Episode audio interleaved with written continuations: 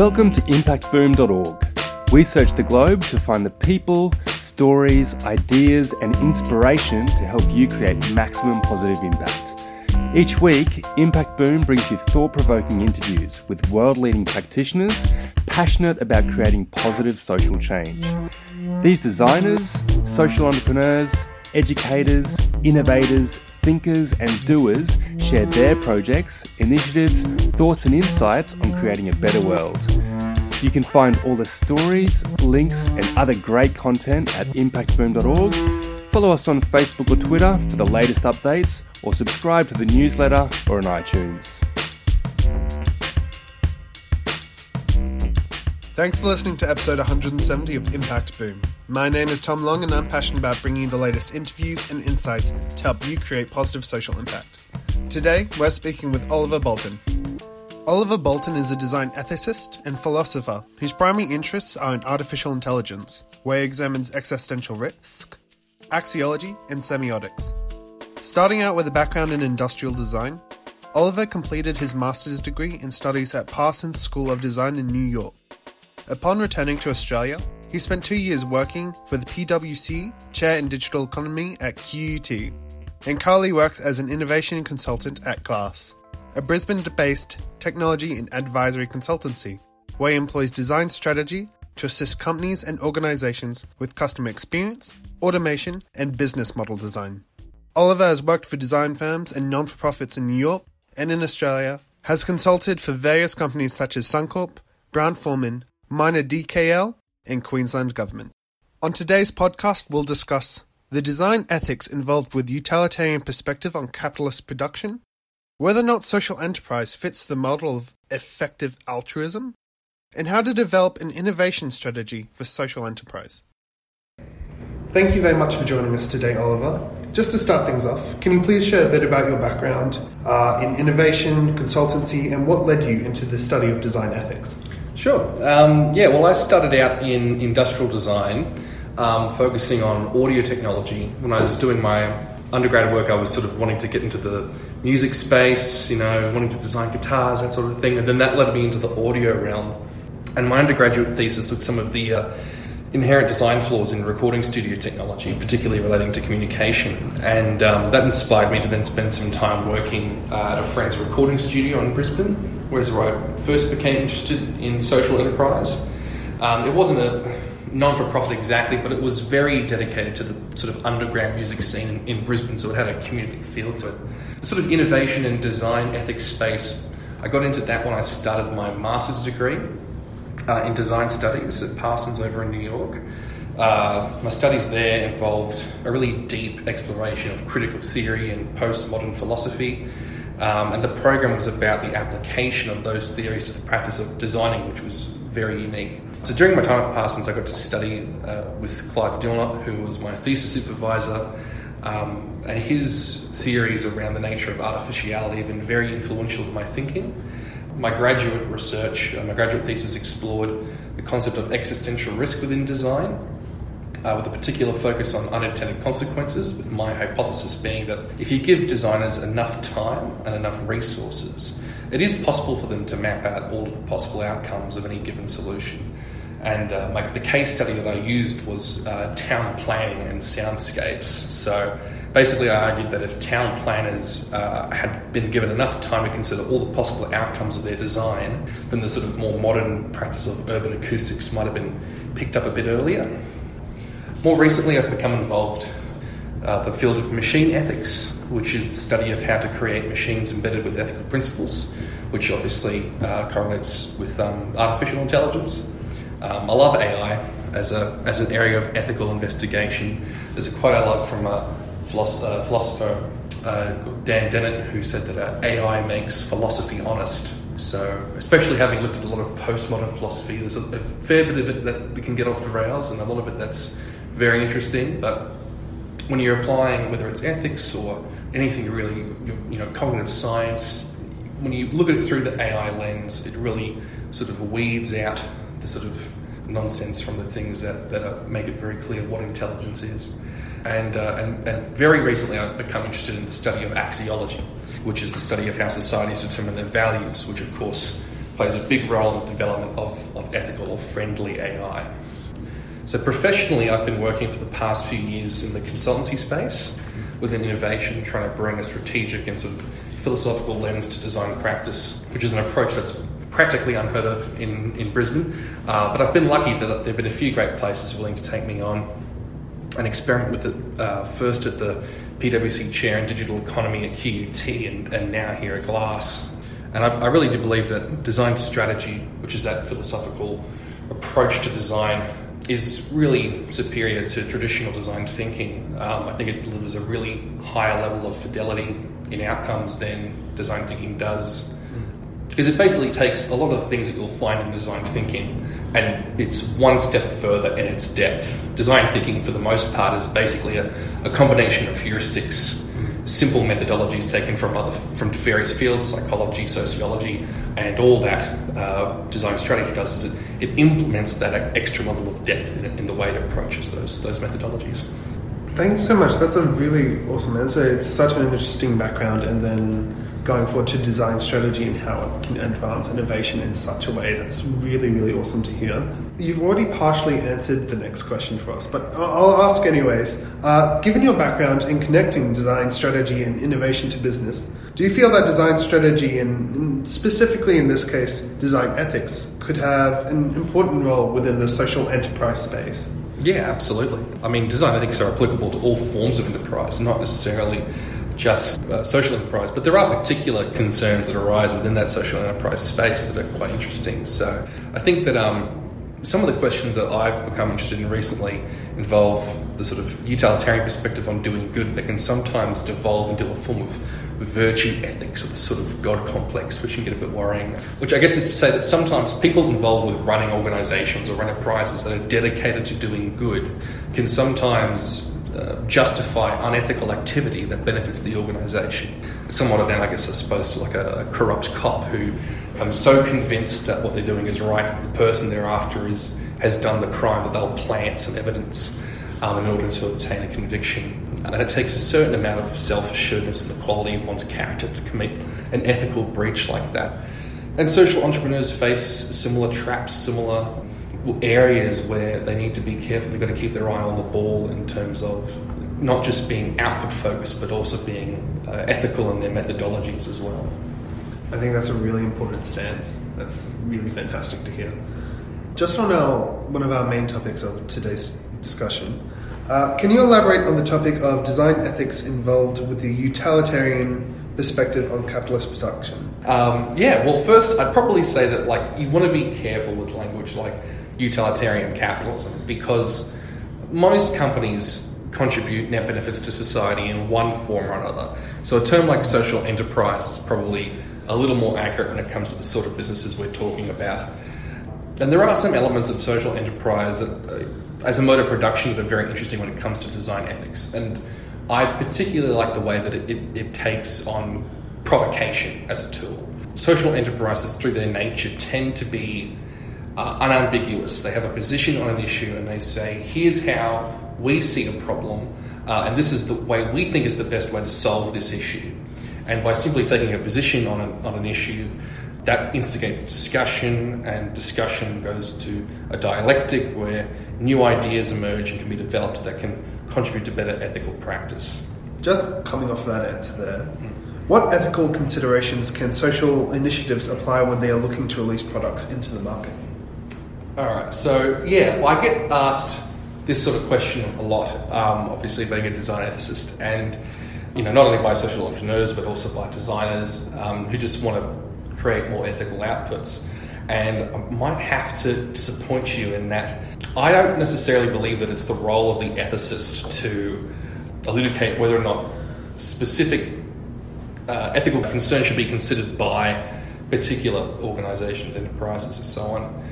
And the reason for that is because I think that most people think that the ethicist's role is simply to sort of be a goody two shoes, to sort of be the person on the corner of the street saying, don't litter, recycle. And people who are ethically engaged, they will listen to that normative advice. And, uh, you know, then you get into questions of, okay, now looking for ethical advice, who should I listen to? because there are a lot of amateur ethicists out there who think that their role is to sort of virtue signal, which is basically another way of saying it's like take the prevailing ethical trends of the time, which is another way of saying fashionable ethics, shall we say, and apply that to practice. And that'll be as good for as long as those ethics are fashionable. But one of the main reasons why businesses, organizations that want to understand ethics more, they want to sort of uh, mitigate the risk of long term poor decision making. If you're a company and you want to say, look, we've got this new service, we've got this new product, and we want to implement ethics around how we deliver this to our customers, uh, you don't want to be ethically insured for the foreseeable six months or year. You want to be, you know, you don't want to end up on a sort of a, a John Oliver skewer 10 years down the track. You know, you want to have a, a good understanding that the way you're implementing this is, is consistent, logically consistent with the way that your larger practice operates. And so that's basically what I often say to uh, not only to, to friends and colleagues, but also to clients is that, I mean, a lot of good ethical advice can be normative. Most good ethical advice is normative. However, that I like to say that the best tool you can give someone is an understanding of their own values, which is their own axiology. And um, it's sort of like that old adage if you give a man a fish, he'll eat for a day. If you teach a man to fish, uh, he'll never go hungry.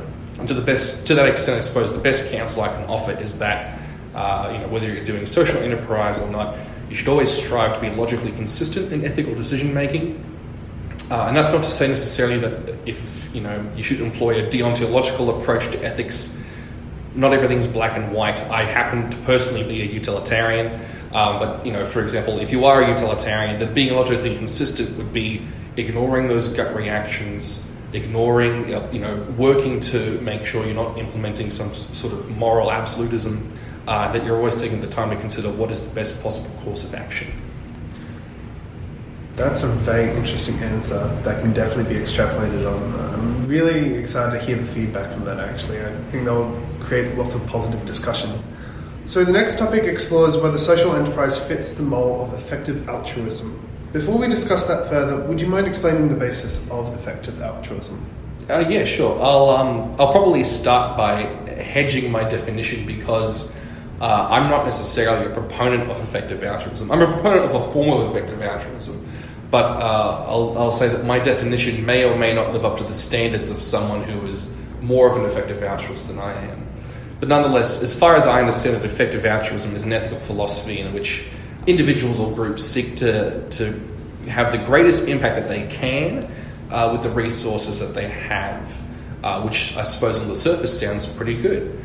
It's a sort of reverse engineering of uh, philanthropy that has a couple of parts, but it's it's very heavily influenced by the work of the iconic Australian bioethicist uh, Peter Singer.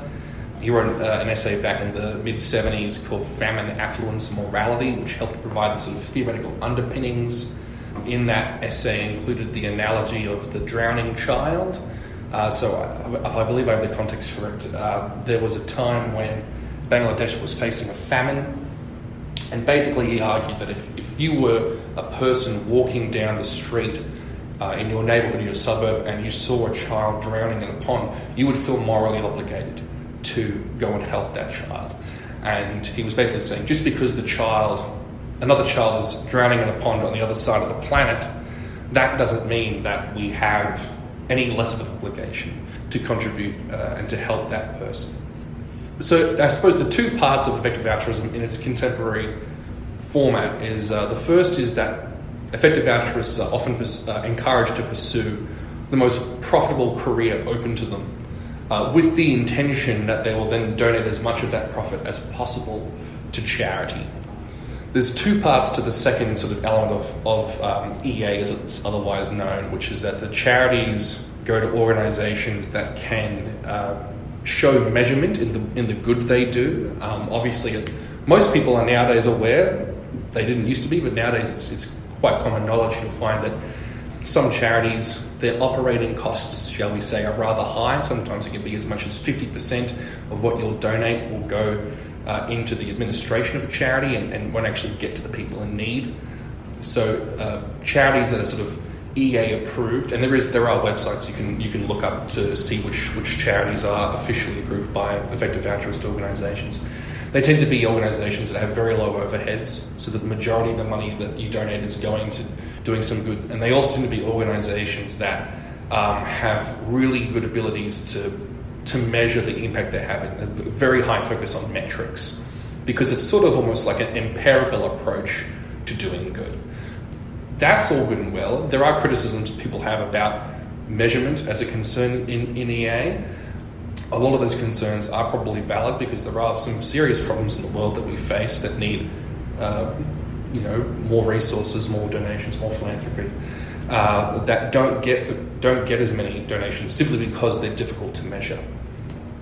The other, the second part of it that's that I have pretty more severe criticisms of is the axiology, which is the value system that most EAs follow, which derives from the work of Peter Singer, and that's that uh, they say saving lives is more important than improving the quality of life. So, I suppose the analogy there is to say that if if you could give uh, five dollars to one organisation, well, there's an organisation, uh, you know, in Africa or in the South Pacific that uh, will build one malaria net for five dollars, and that malaria net will save a life. Um, but it might cost hundred dollars or thousand dollars, for example, to train a seeing eye dog uh, in a country like Australia or the United States. And so, basically, what EAs would argue is look for the price of one seeing eye dog that will improve the quality of one blind person's life you could save the entire lives of this many children who may be affected by malaria. My, I am a negative preference utilitarian, and basically what that means is that I see suffering as an, uh, significantly more important than the presence of pleasure. And most utilitarians balance those two things. So that if you had, a, you know, say a, a vaccine, you're getting a jab with for um, a meningococcal or, or smallpox or something, the jab of a needle is one unit of bad, one unit of pain, but the prevention of something like meningococcal or smallpox is 100 units of good. Now that all makes sense to a uh, someone who is a balanced utilitarian. Even that makes sense to someone who's a negative utilitarian. But a negative utilitarian might take a pause on something like a routine blood test, because if the routine blood test is, you know, only five units of good or 10 units of good, well, we basically have a, a construct that's like an offset. Uh, so we're more concerned with the alleviation of suffering, which only happens within existence. So, another way of saying that negative preference utilitarians tend to be more focused on improving the quality of life than just existing. Another way of saying that, I suppose, is that if all you are concerned with is expanding the number of people who are alive, you're just concerned with expanding the number of people who are alive who have the ability to suffer, rather than decreasing the amount of suffering that take place in the world. It's a rather intricate ethical argument, but that's the way that I, I would uh, put my lens on effective altruism. I think that's such an interesting argument as well. Just for our next question, do you believe that social enterprise fits the mold of effective altruism in its dedication to do social good? I'd say that, generally speaking, social enterprise doesn't fit the mold of effective altruism because social enterprise is, is more about alternative modes of capitalism than it is about a sort of philosophy of contribution. And to that extent, I guess I could be arguing somewhat controversially that um, social entrepreneurs are somewhat selfish. They are dedicating their lives to doing good rather than doing the most amount of good that they can do. It's a subtle distinction, but with an important difference. Another way of phrasing it, I suppose, is to say that someone who has all the same impulses as a social entrepreneur in wanting to do good, they would be sacrificing the appearance of doing good. No one goes up to someone who's working at Deloitte or KPMG and says, "Well done, good on you, pat on the back, you're doing fantastic." You know, there's no awards for effective altruists yet. So, and I, you know, another, if I can be permitted a, a, pop culture reference, it's sort of like in The Dark Knight, Batman gives up being the hero because giving up being the hero is how he can contribute most to, to Gotham. And so it's, it's a good probe, I would say, for the consciousness of a social entrepreneur to say to someone who's wanting to do this sort of work, look, if you wanted to do this sort of work, but everyone thought you were a, a self centered sellout, would you still be doing it? Because if the answer is no, then you might want to reevaluate your purpose or your value for why you want to follow this sort of work. Now, I guess having said that, effective altruists also have uh, a flaw, which is that they need charities. They need non-profits, they need social entrepreneurs uh, in order to be able to achieve the good that they intend to do. After all, EAs need a place to donate to once they've made as much profit as they can. If they don't have the organizations that are actually out there doing the work, then the theory behind their principle is somewhat null, and void. And I'd also say that I, I guess i have looped charities, non-profits, and social enterprises in a sort of bucket there. And of course, the idea behind social enterprise is that it's not dependent upon donations and philanthropy, but I would sort of say that I think it's worthwhile noting that sometimes in reality, the clientele of social enterprises engage their services with the intention of treating it like a charitable contribution, which is something that social entrepreneurs should be aware of. You know, it could just be a sort of, again, utilitarian way of making a decision. Look, it's business coming in means we can do good, but then how does that make me different from a charity? Just something you've got to throw up and, and, and weigh up, because otherwise you're just letting these companies get away with a sort of illusionary form of virtue signaling in which they're trying to act like they're donating to a charity, but they're not really donating to a charity. I really like how that comes back to that study of axiology of uh, understanding of values and moving from there, especially what your values are as a social enterprise and reflecting on those, and even what your values are as a person, mm. especially before you enter social enterprise. Because when you do bring up social enterprise, it is a big task, it is a lot. So these are definite key questions that you need to ask yourself. I would, I would, yeah, I mean, I would say, like, the other thing that's very key, again, I would say, is a negative preference utilitarian for social entrepreneurs is that the thing that makes social entrepreneurs have a sort of, shall we say, mirrored approach to the way that I'm thinking is that often I when I talk to social entrepreneurs, they have a personal connection to the, the cause that they're working towards. And that's actually a good thing. I think that there's, I mean, and I'm probably to some extent sometimes a part of the crowd that will critique that sort of identity politics, for lack of a better term, but at the same time, without that direct connection, um, we run the risk of falling into the sort of effective altruism whirlpool where all of our charitable resources and output goes to only the most dire of circumstances, and we don't do anything that focuses on improving the quality of life, which I think is very important. So, you know, if you've got a cousin who's who's blind, I've got a nephew who's deaf, um, those sorts of motivators for doing social good are positive, and they are more than just anecdotal. They serve a real purpose in society. I really enjoyed that answer. Just on a different topic, can you give us an overview of how social initiatives can approach innovation within their company and how they can implement that to their social enterprise? Yeah. So I guess as a design strategist, as in innovation, one of the things that we try to do is we, you know, apart from coming up with ideas for clients, is to say, look, the best thing you can do is constantly coming up, coming up with ideas. And to that extent, the work that we do tends to be around, okay, how can this organization, how can this group be continuously coming up with ideas.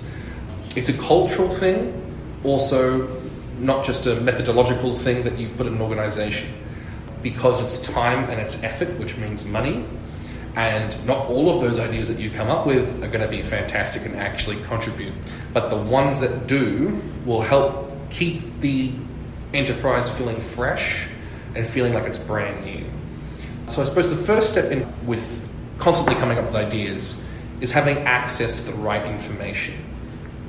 Uh, because if you're basing your ideation, your brainstorming, your innovation strategies around the wrong sorts of insights, then you're going to be coming up with the wrong sorts of ideas.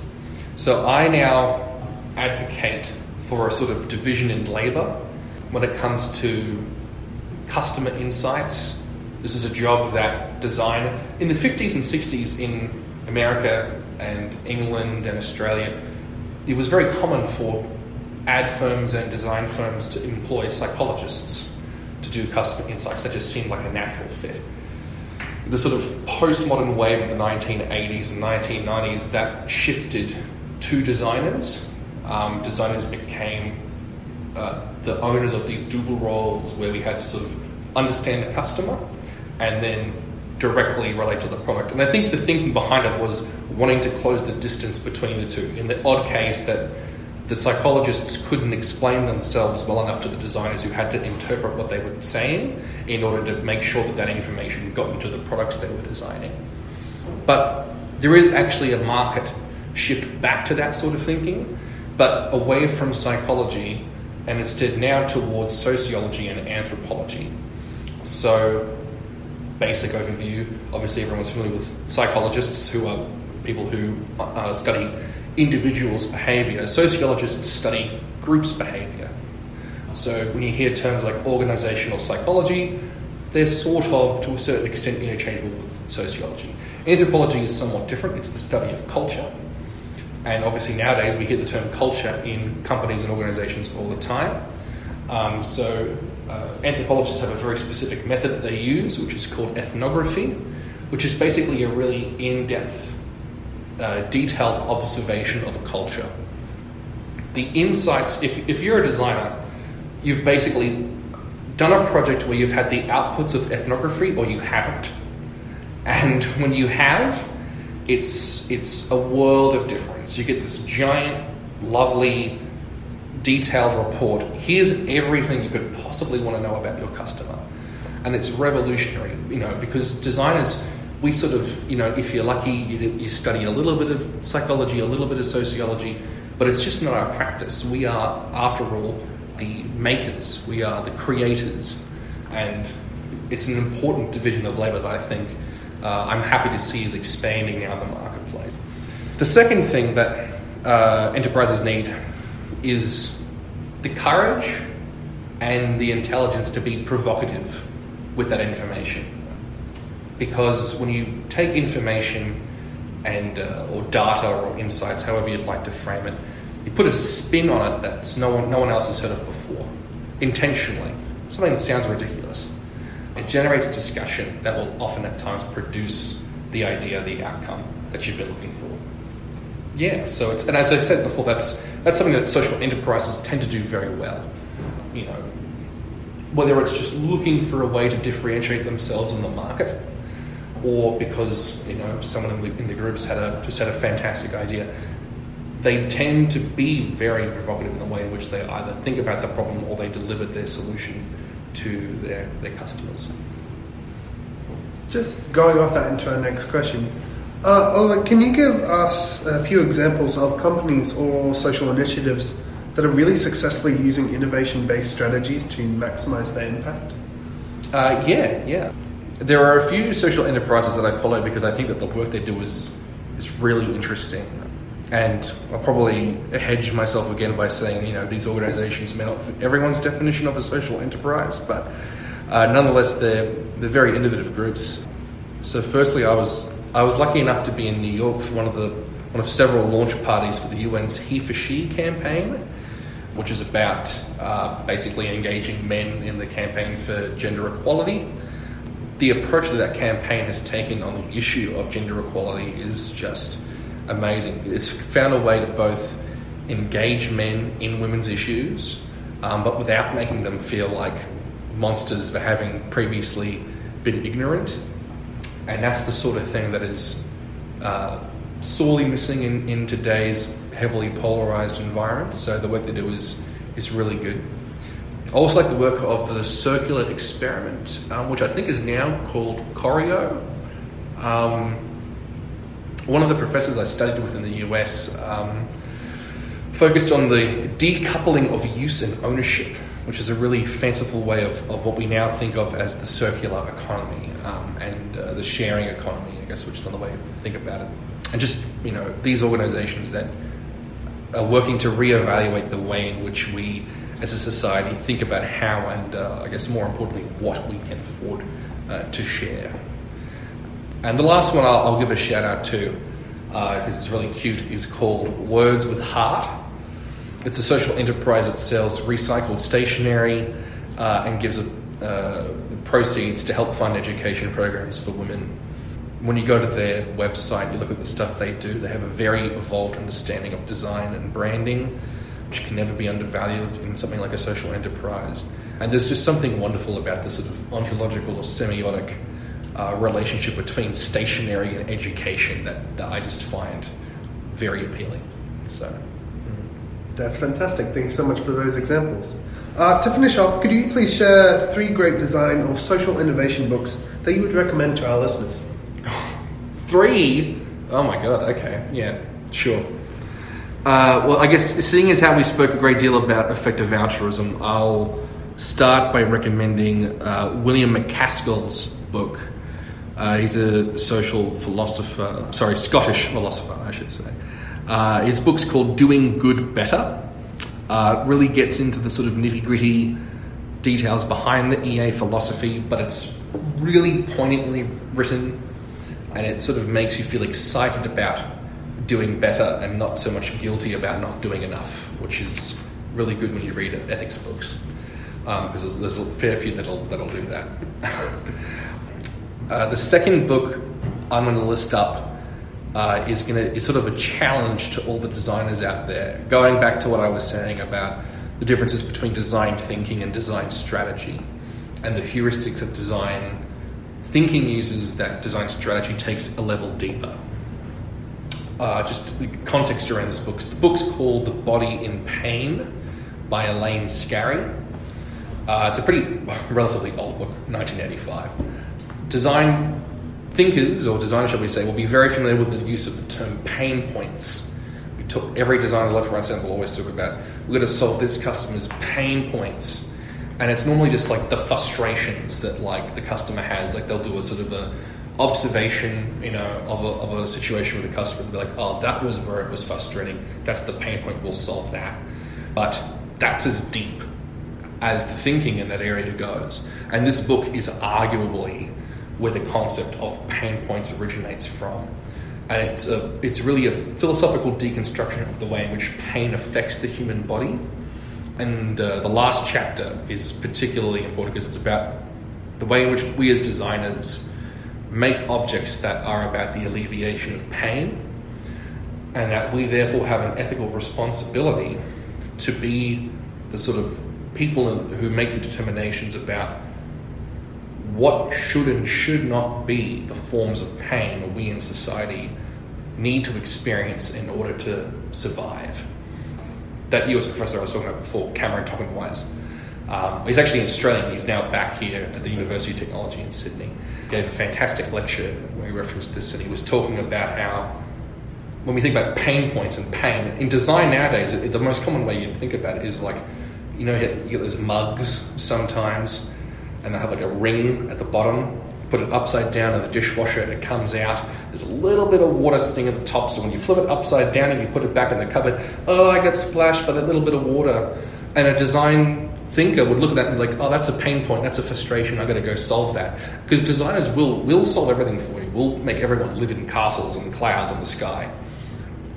But as a design ethicist, I think about that dynamic differently using some of the learnings that are, that are in that book where you've got to treat the designing of products for customers more like a parent with a child. Uh, a child will cry for help all the time, but you as a, you know it's the parent's responsibility in this analogy to be the you know to be the one who's saying, look, at this moment, this thing that's hurting you, you got to experience that because it's going to make you less feeble, less weak. So yeah, there's there's always money to be made. Having said that, in designing for every little issue that's seen, but designers should be aware that, that there's much more good that can be done in contributing to society with the work you do by being more conscious of those sorts of those sorts of ideas. So, seeing as how I gave you that book, I'm going to follow up with an even more challenging book called The Society of the Spectacle uh, which is real critical theory, written by a situationist called Guy Debord. This book was very prominent in the occurrences of the uh, Paris riots, 1969. Student, one of the many student revolutions that happens that happened in France. It essentially outlines the way in which people have devolved from a focus on being, uh, experiencing. Being as in experiencing living life uh, into having, which was the second element, which is of materialism, consumerism. And the third one is appearing. And given the book was written in 1967, its sort of prescience is can't be outstated in the way that it, it outlined the sort of social media, Instagram, photo narcissistic generation that we now live in, where everything is about appearing as if I am living but not actually living. Um, and uh, I think as a designer, nothing could be more important than understanding the ways which the work that we do contributes to that phenomenon. Because we should always be striving to do work that makes people aware that they are living and not just merely helps them pretend that they are living. Oliver, that's all of our questions. Thank you so much for your generous insights. Thanks, Thomas. It's been a pleasure. Thanks for listening to Impact Boom. You'll find links to the initiatives, people, and resources mentioned in this podcast on impactboom.org. Please leave your comments below, and remember, we'll be publishing fresh inspiration and insights to help you create positive impact every week on the website, Facebook page, and Twitter.